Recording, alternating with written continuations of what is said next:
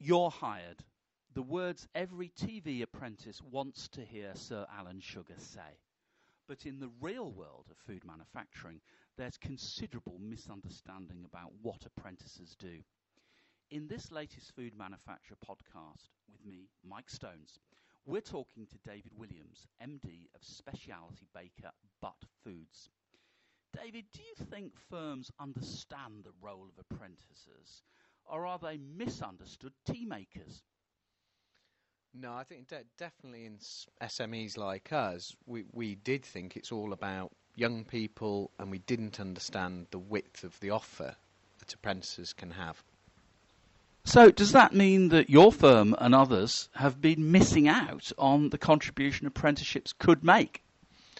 Oh, a- absolutely. Both from, you know, they can be available to long serving and new staff, regardless of age or experience, but also they can learn anything from craft baking to lean manufacturing and add value to your business.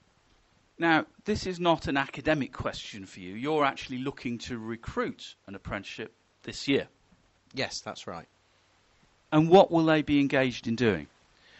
Well, as a business, we, have got a couple of key challenges. We're currently growing very fast uh, at about 20 to 30% a year, so we're short of supervisory and team leader skills. But also, we've moved on from being a baker of just ethnic bread and naan bread to new products that require different skills. So, fruit toast, for example.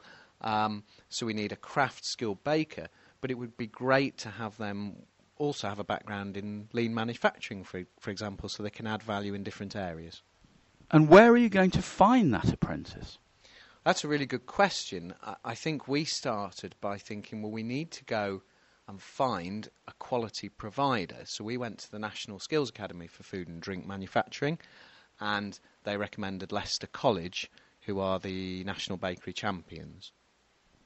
Okay, and what do you think can be done to redress the misunderstanding about apprenticeships in the food and drink industry? Mike, I think I think we've all got a bit of a responsibility. I think uh, us as employers need to get more case studies and models where it's working. I think the Sector Skills Council, I know, are working hard to try and do it, and the government. We all have a joint role to play in getting people to understand that apprentices can add value to businesses.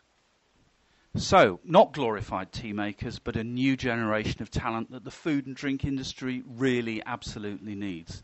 David Williams, MD of Butt Foods, thank you very much. This is Mike Stones for Food Manufacturer.